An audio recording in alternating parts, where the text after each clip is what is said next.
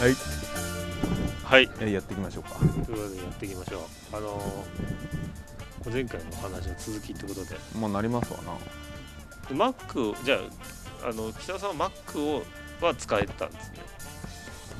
ああそうそうそうだからそうだねなんか日常でもそんな日常的に使うわけじゃないじゃんそんな高校の時にデザインしたりとかまあでも親父さんが用事ないから Mac を使ってでなんかそういうそのバンドのチケットみたいなのもなんか作りたくなるじゃないでライブする時のみたいなのをその教えてもらったりしてたからまあベースちょっと使えるみたいな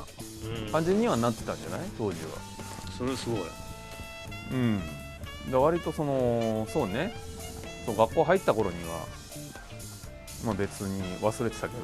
どで一歩なんか俺ら俺らより一歩前に来たってことですねやっぱね一歩前行く男なんで一つ上の男みたいなね上のクリニックみたいな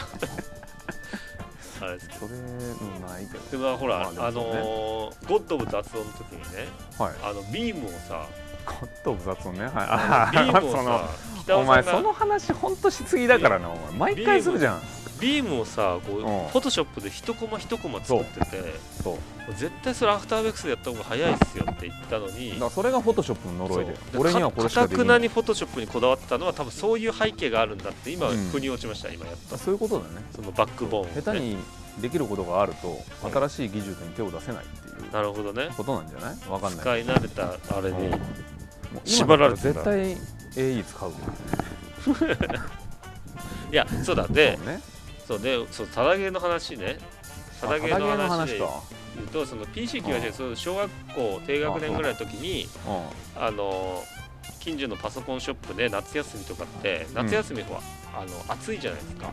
うんで家のクーラー使うとなんか電気代とか申し訳ないなみたいな気持ちが子供の中にあった んですよだからそ外で過ごそうみたいな外とにまあ一応ねなるべく外で過ごそうっていう意識が遊あったびんにで行った方がいいんだっていうこそとうでね近所のパソコンショップに入り浸ってでやってたのがロードモナークやってたんですよでそロードモナーうクパソコンショップだともうクーラーガンガン効いてるからああまあねのーまあ確かになロードモナークわかんないですかロードモナークはわかんないなんかシミュレーションゲームででもあの時まあでも確かにパソコンショップは聞いてたしあとあのあそこもカードゲームやるとこもエアコン切ってたのうあーちのカードゲーム地元はあのそうでもねカードゲームってちょいあったのこうじゃないですかもうちょいもうちあょいあれでも中学校ぐらいの時にはもうあったあわ中学あったか多分だって遊戯王カードとか言ってる頃にはもうあったでしょ、うまあ、中学校ぐらいじゃない俺らはんそんくらいか90年代半ばにはあの戦場ができてた気がするけどなあデュエルルームデュエルルームは分かんない四日市はありましたあーんそうか遊戯王カード確かにあるかもあそこねえだからマジック・ザ・ギャザリングもあそこでやってたんだと思うんだけどな確かに俺あやってないけどいなマジック・ザ・ギャザリング自体は俺が小学生の頃にはもうあったやそうだよねそっちの方が前だもんねそうあだから友達がやってんのは見に行ってたんだよななんかあったけ見ておもろどいもんでもないかなりマニアックなゲームだっああでもそうだねた全然小学いな生かのった段階だとそれこそあのポストホビーっていうお店があってうんその要はオタクなものを扱うお店があったんですよ昔、うん今もあるかどうかわかんないけど新潟のあの辺に新潟じあじゃゃなあくて、とね、ああっあちかの所沢に所沢ねか所沢にねあったんですよあのポストホビー、へえそこでねなんか売ってたの記憶がありますねだからあの TRPG のダイスとか売っててはあはあは売ってるようなお店あはあがポストちゃホんビーとしたダイスが売ってるとこだそうそうなんかその12面体ダイスとかああの20面体ダイスとかそれこそだから D&D とかって20面体ダイスあうん使いますよねだから20面体ダイスが売ってるようなうんお店でなんか売ってたのをなんとなくおぼろげに記憶にありますねでもサイコロってさあのーいやちゃんと考えたことなかった話なんだけどそのはいはいサイコ TRPG ロとかも別にそんなはいに、はいその健三がね言ってんの見てたぐらいなんで、はいサイコロってその安いやつってちゃんとその確率違うんだっていうのをこの間初めて知りまして 知らなかったんですよどういうこと安いそのなんかその確率がなんて違ういうのそのあの重さが違うから穴の数で重さが違うからそそその出る目の確率はちゃんと違うっていう言われりゃもっともだなと思いながら確率分布が偏りがあると偏りがあるらしいとあっていうのを俺知らなくてさーうんうんえまあ多分常識でしょ多分わかんないけうんいやれそんなじゃないどそんななのだってわかんないそんななくない、ああまあそんなないだろうねうそんなないだろうけどさでも一応そん、のそんな確率で影響しなくないか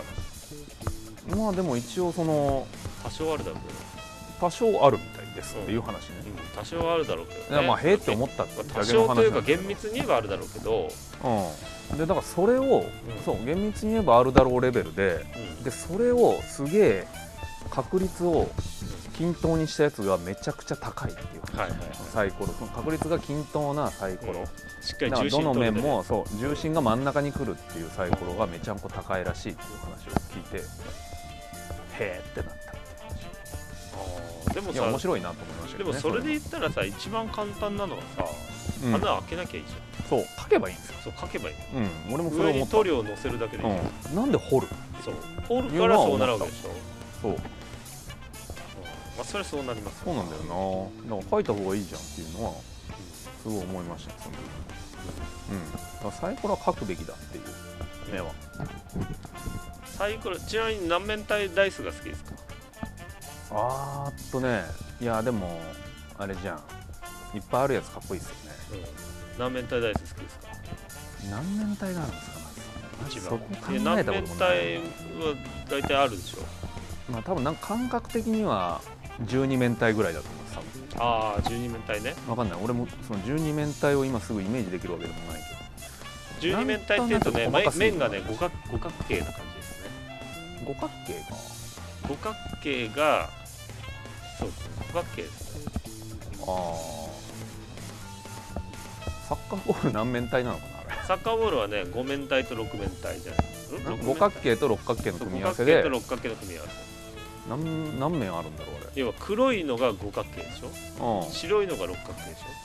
うんあれが10個10個ぐらいあるかなわかんないょ要はあもっとるかのー広島型原爆原 爆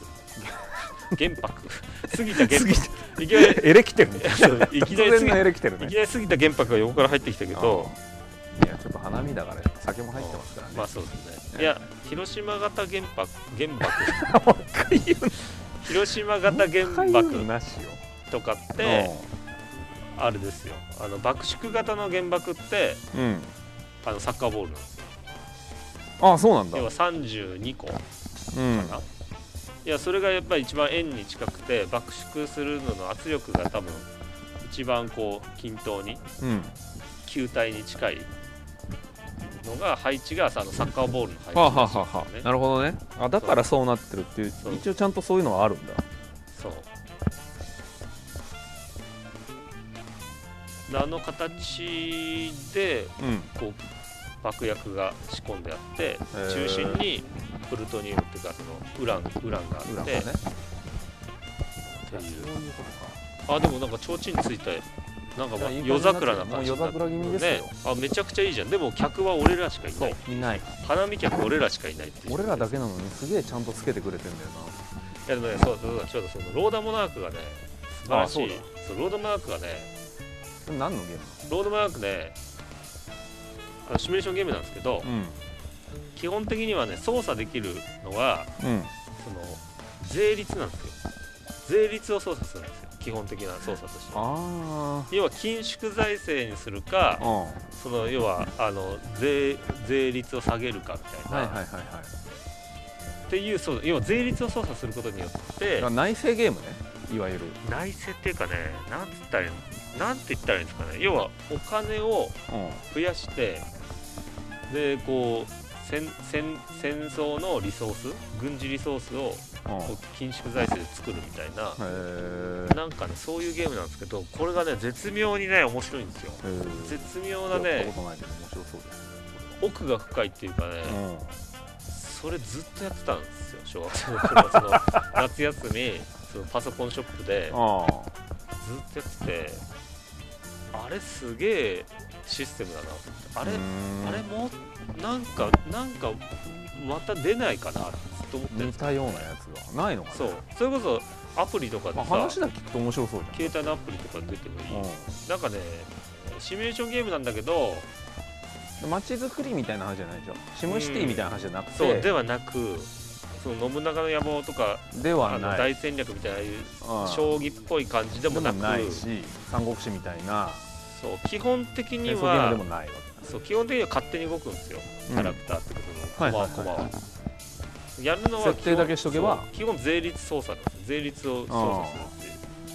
何パー税率を何パーにするかっていうのを操作してやっていくんですけど、まあ、細かいその他の操作もあるあるにはあるんだけどうんあれはねなんかシンプルなシステムだけど奥が深いなと思ってねあのおすすめですまあちょっとえ今でもできるんですかそれうーん多分 PS1 とかでソフト出てた気がするけ どそれ以降 PC でなんか似たようなやつはありシそうリでーすズねないんだよなスチームとかで似たようなうんあ何なんだあろれう、か今日ゲーム大好き人間に会うから聞いとこまあ、ロードもなくうわロードもなくローなんドもなくでロードもなくなんでなんだろうななんでなくなったんだろうな、あんなのいくらでもできる気がするけど要は桃鉄とかってこすられまくってるじゃまあねんあんな感じでいくらでも作れると思うんだけど、何作作っても誰かやるうん、話か最近やってねえな普通にあーカタンとかやりたいですねああ、カタンね。あ、カタンできるカタン一応できますよカタンっていうかカタンうちにあるからあ、本当。でもウェブでできるもんねカタンまあ、あ、本当。カタンできるんだ。カタン普通にやっぱテーブル囲んでやるのも楽しいけどね違うわ。それ言ったらね、俺また新しいゲーム作ったんですよ。か作ったまた作ったっていうか、また考えたんですよ。うんまあ、作ったやつもあるんですよ。カードゲーム作って、うんカードも作ったやつがあるんですけど、うんそういうめんどくさいやつじゃなくて、あの、考えたゲームなので、あの、アホマージャンっ ていう、マージャンをもっとシンプルにしようとうん。まあだいぶアホでもできそうな感じですそよう、ねアホでもできる麻雀っていうのを開発したんですよ、アホ麻雀っていうでも麻雀だってできるじゃないですか麻雀できるけど、うんでも点数計算とかめんどくさいじゃめんどくさいんだから、うんあのアホ麻雀っていうのを考えたんですよそれはあの、トランプでやるんですけどちょっと今度じゃあ今度じゃあ魔法麻雀やりましょう次アホ麻雀やりながら配信しますだからできれば4人4人いるからあと2人ゲスト呼んでだから1人まっちゃんでギャンブル好きといえばあまあっちゃそんうだねもう一人1がい人れまばっいいちのゃんか1人あと誰かいやもう誰でもいいんだったら藤沢来るから大丈夫じゃなあ いそうするか藤沢だったら呼べば来てくれるからこのこの前の撮 影部コフィンコフィンこのの前の撮影部だねコフィン撮影部コフィンの撮影部だねまあせっかくだからめぐちゃんも呼ぶあそうするかでそれでじゃああのアホマージャンちょっアホ麻と雀説明しますやりアホマージやャっン一瞬で分かるからルール分かるからちゃんとツッコミツッコミ役は欲しいからアなホでもできるマージャンめぐちゃんは欲しいな逆にウェブち一ゃん周回はねってそのかにじじいにも突っ込めるやつっていうのは欲しいですメねグちゃんが唯一本当の撮影部だったっていう本物の撮影 部本物の撮影部はそこにしかいない撮影部全員あといないからそうね演出部と素人で撮影部を賄うっていう無茶なねいやでもいい撮影部でしたよ本当にあれは、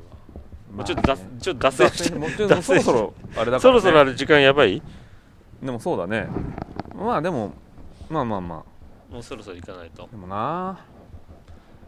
いやそうっすね撮影まあでも俺は結構ちゃんと会うからなままっちゃん最近会ってないでもまっちゃんのまっちゃん会って話ないのまっちゃんって誰だってなるけどああじゃああの二人はあったの最近会ってない藤沢とめぐちゃんは上演の時に藤沢毎日来てくうんあれ来てて、てくれて写真撮りに来てくれてたから藤沢来てくれと会うしょっちゅう会う仕事も会うし、めぐちゃんも映画見に来てくれた時に一緒に飲んだかうんら1か月前に会ってでまっちゃんは忙しすぎて全然会ってなあい全然あいやかまってくれないまたなんかもう全然こう振り込まれないみたいなどこの現場行っても振り込まれあなギいャラみがたいな話をずっとしてて、えーギャラが遅れて演出部遅れてみたいなだか厳しいなら普通に入ってくりゃさあいつまあいいやそんな話はいいんだけど演出部そんまあわかんないそのなかなか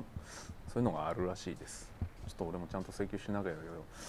まあそうねまっちゃん、まあななあまあでじもゃあまあちょ結っと局ちゃんと帰ってくるだろうからまっちゃん大丈夫でしょちょっと一旦呼びましょうまっちゃんも、うん、とりあえずアホマージャンやりましょうアホ麻雀やろじゃあちょっと北尾さんのケツがあるっていうんでじゃあ本日はいここ次まで、回のゲストはまっちゃん、じゃあまたおじゃあまた疲れっす